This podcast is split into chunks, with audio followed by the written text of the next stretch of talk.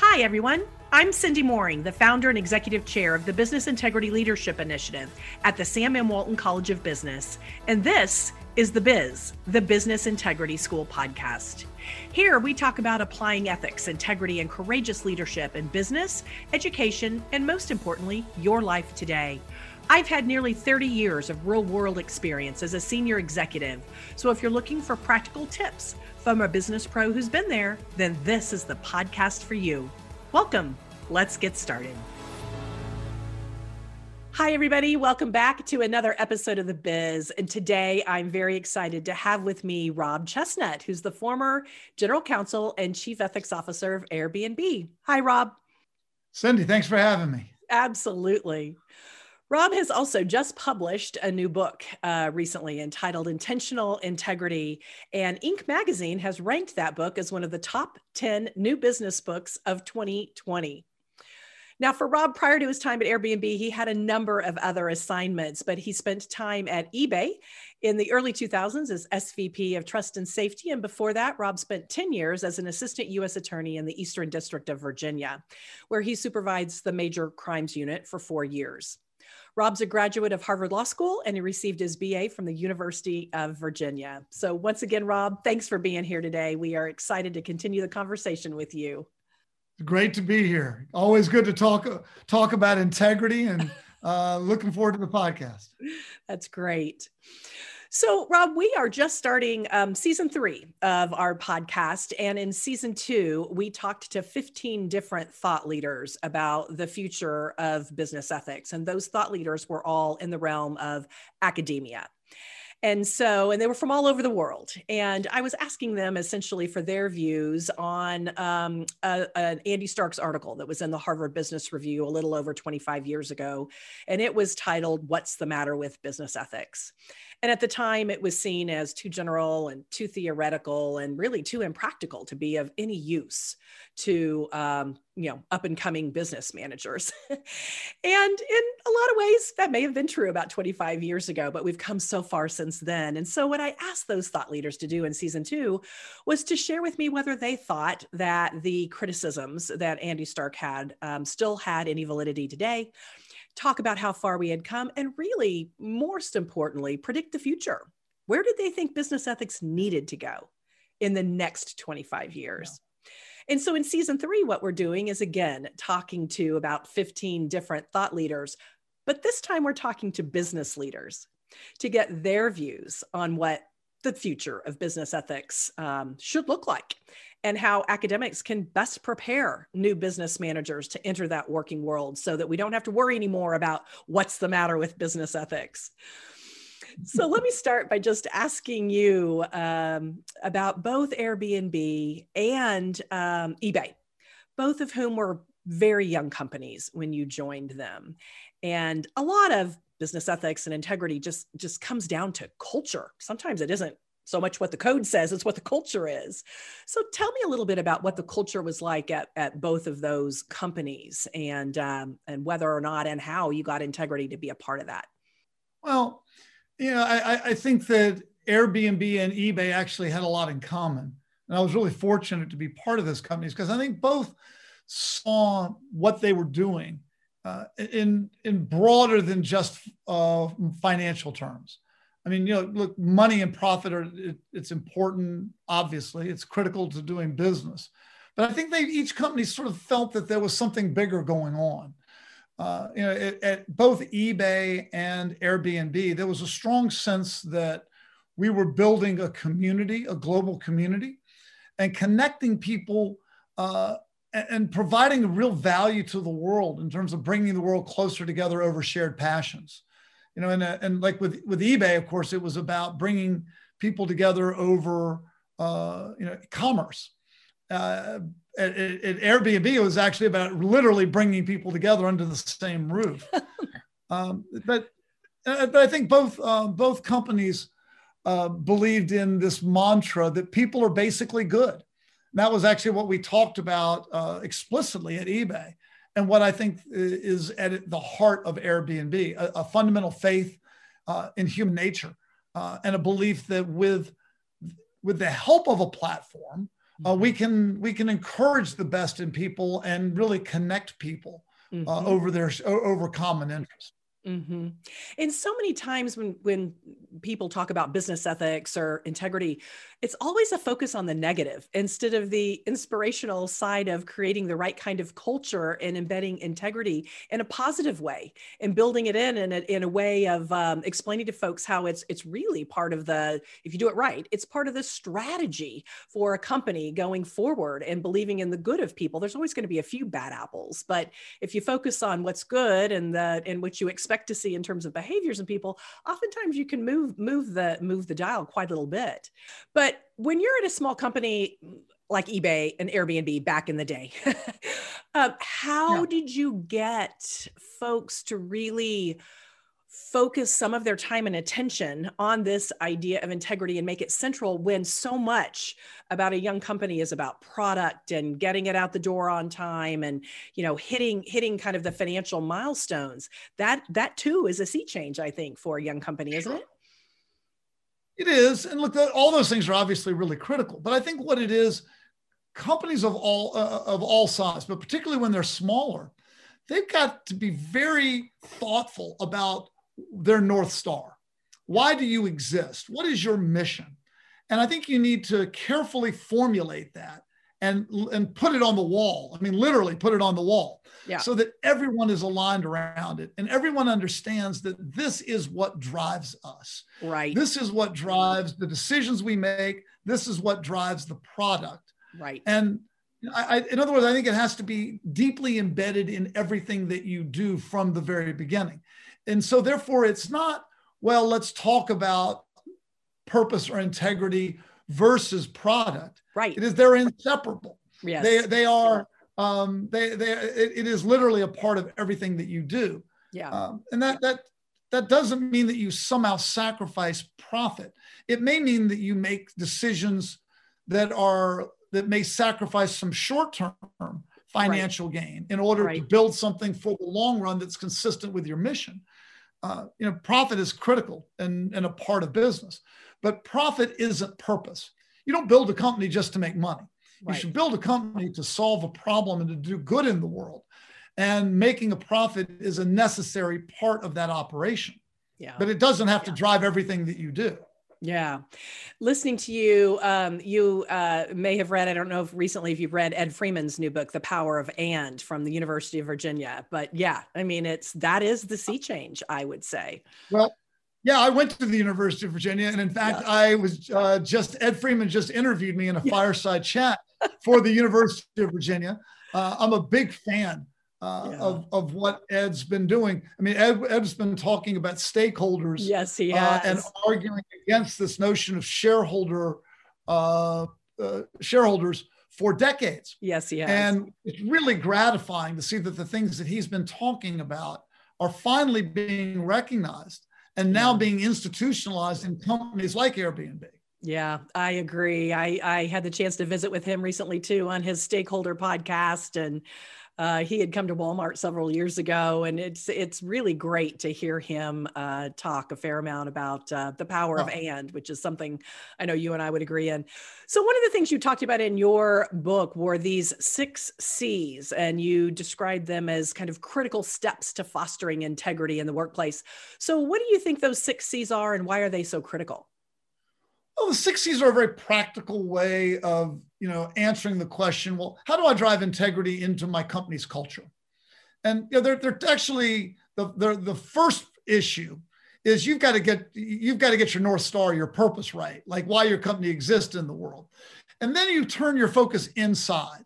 And what practical steps can you do to get everyone in your company uh, operating in the same direction and operating with integrity in the way they treat each other. Because you can't have integrity in your mission and have no integrity inside your company, or vice right. versa. There has to be consistency, right? Yeah.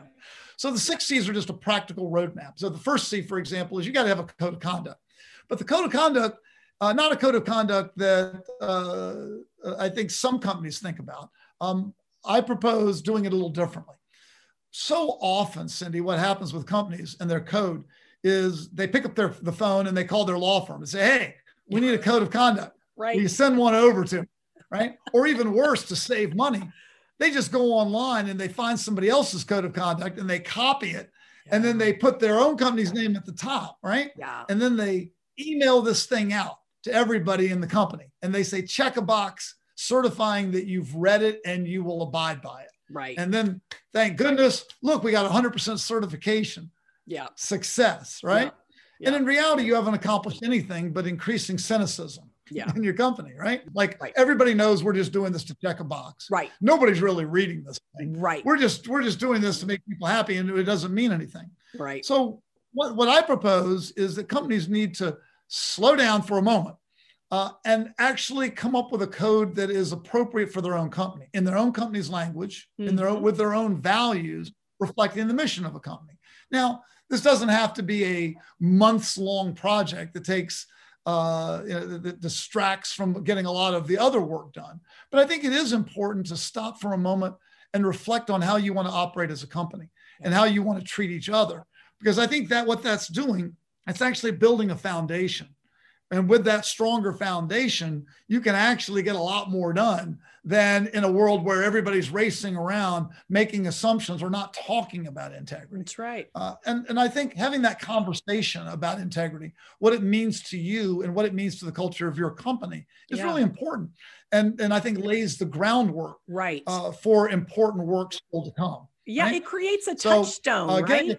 kind of a touchstone for everyone yeah. to refer back to in difficult times and it's part of this, you know, Cindy, is the difference between compliance and integrity. Uh, the the first is an example of compliance. Well, yep, you've you've complied with the law as a public company. You've got your code of conduct, and yep, everybody's checked the box. Everybody in HR is happy, but you haven't touched people's hearts. You haven't really moved minds. And if you want to have a, a great company, I think you need to have a culture where people uh, are bought into the idea and understand that integrity really is important. And if you're going to do that, you got to do more than check a box. You got to reach their hearts and changing people's behavior and reaching their hearts is is ultimately much harder than just explaining what the law would say in terms of complying, right? That gets to the second C, which is you got to communicate what you've done, right? Right. And so one thing that you know that we did at Airbnb, um, we actually had an orientation class called integrity every employee worldwide went through a week long series of classes.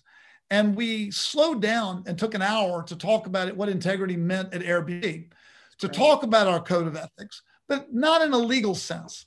Uh, no, you know, videos aren't effective here. Uh, sending a mid-level manager from HR into this isn't effective either. Mm-hmm. People need to hear from a leader. Yeah. When I was at eBay, for example, Meg Whitman used to come to every orientation week herself that's and talk to all the new employees. And people would say, Meg, you're the CEO of the company. Um, you don't have time for this. And Meg said, Oh, no. She said, talking to the new employees and making sure they hear directly from me what's important to me and what I want them to focus on, that's actually crucial to building the kind of culture that's going to make us successful. Right. So at Airbnb, I taught the class as the general counsel. I taught the class on integrity myself. Uh, and I didn't give them any legal jargon. We actually just took real life examples of things that actually happened at Airbnb, mistakes that people made from an integrity perspective, yep. integrity yep. dilemma. Yeah. And you know, the interesting thing is when I first said that I wanted to teach the class, people looked at me and said, Rob, an hour on integrity from a lawyer? We don't want to drive people away. Uh, but I said, no, you know what? Um, I actually think this could be something that is inspiring to people. Yeah. And it turned out, you know, we do blind surveys at the end of the week. Yeah. And of the 25 classes, uh, the number one ranked class every week was the class on integrity. It even beat out the class on the history of Airbnb. Wow. It, it turns out, Cindy, that uh, people want more than a job. Now, everybody wants a paycheck and everybody wants to make money. But I think everybody wants to feel like they're doing good in the world. Hmm. They want to feel like they're working at a place that has values that align with their own.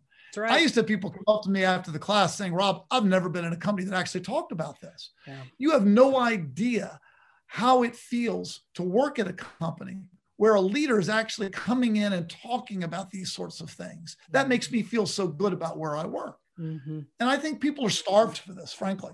They really want do. leaders to talk about this subject that, too often, I think, is simply ignored and, and is left in silence. Right. But you hit on a really important point there. It's not just talk about it, it's talk about it in a practical way with real life examples of how to do it the right way and how to do it the wrong way so they can relate to it. Sometimes integrity is a topic that feels like it's not relatable, right? Um, so if you break it down to make it practical, you, you, you, you rein them in a little bit and they can see themselves in those examples. Well, you know, I think so many people, when they show up at the class, they're thinking, oh, I don't really need to worry about this. I'm a good person, right? And I'm not, I, am not going to have ever have to deal with this one of the situations. And right. as I explained to them, every as I say, everybody in this room is going to have an integrity moment yeah. at Airbnb. Yeah, and it may well be in their first six months, and it yeah. may be well with alcohol. Yeah. It may be with a romantic relationship. It may be a gift from a vendor. Yeah. Uh, it may be with uh, pressure from a boss to do something that makes you uncomfortable. But everybody's going to have that moment. Yeah. The key is, are you ready? Are right. you ready to make the to make the right decision when you're confronted with it? Because if you aren't, um, this is the sort of thing that can ruin your career and send our brand into a spiral. Yeah. I need everybody to be ready for this moment. That's right. And to be ready, I want to share with you some stories of people that weren't ready. And let's talk about what went wrong. That gets people's attention because yeah. it brings it home in a very real way.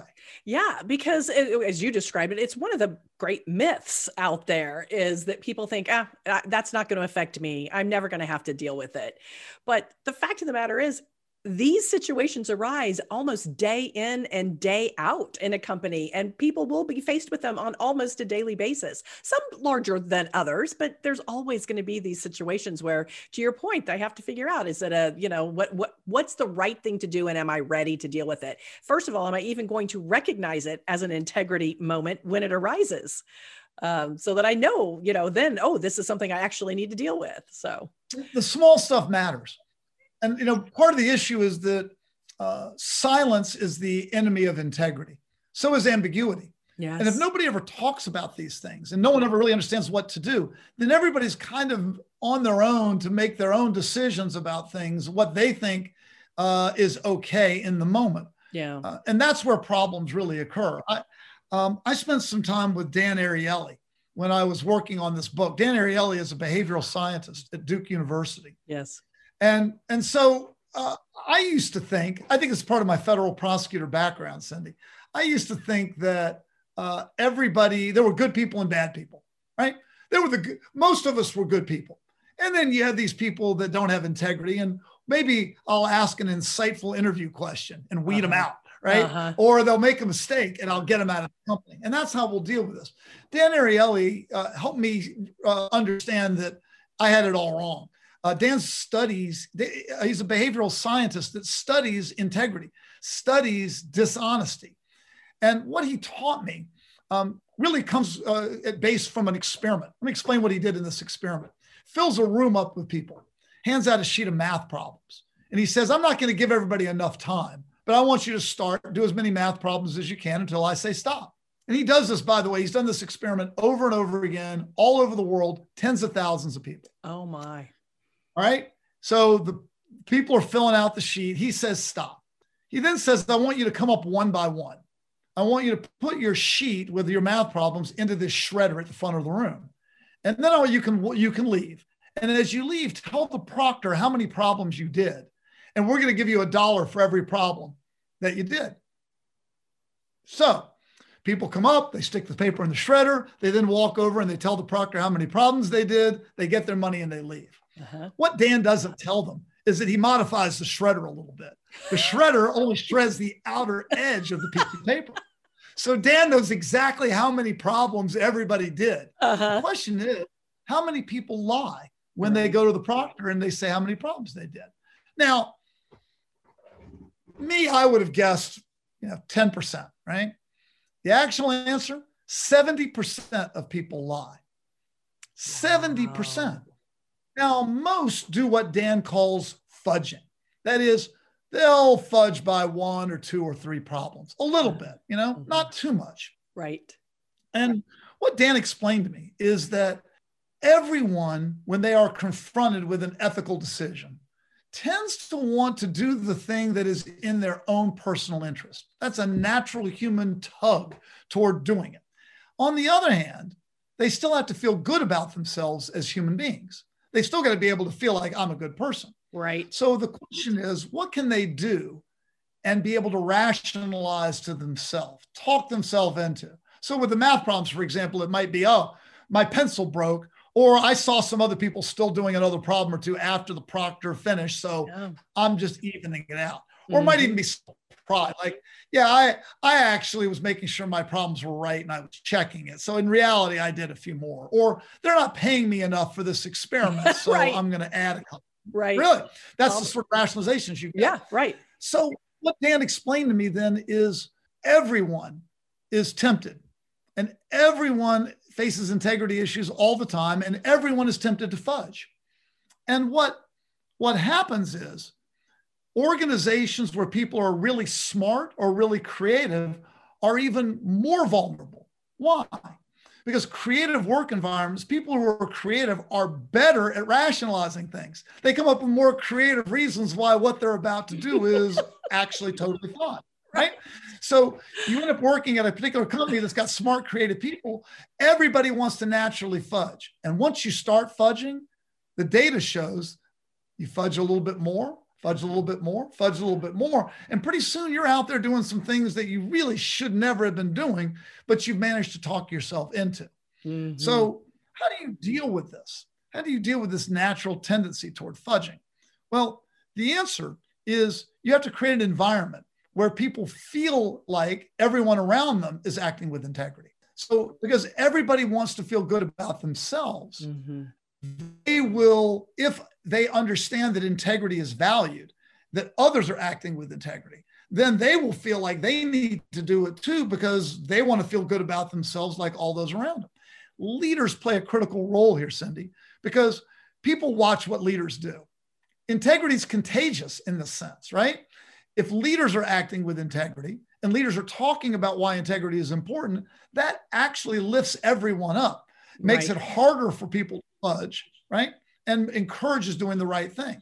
On the other hand, if leaders are not acting with integrity, then people can say, "Oh well, so and so is doing it, so it yeah. must be okay." Right. Then that encourages that encourages bad behavior. Yep. So if you want to drive integrity into the culture of your company, you got to talk about it. Right. You've actually then got to follow up and have leaders do the right thing. Yeah. And I think that recognition then that uh, this world where no one talks about it and it's all let's ignore process and let's just go on and assume everybody's good. That's what gets you in trouble. Yeah it totally gets you in trouble. It's again it's back to the silence and the ambiguity. So if leaders are talking about it that's the that's the opposite of being silent. They are explicitly talking about it and then they have to follow through obviously with their own actions. And then both of those Absolutely. things create an environment of they're talking about it so it's important here and they're showing that it's important with their actions.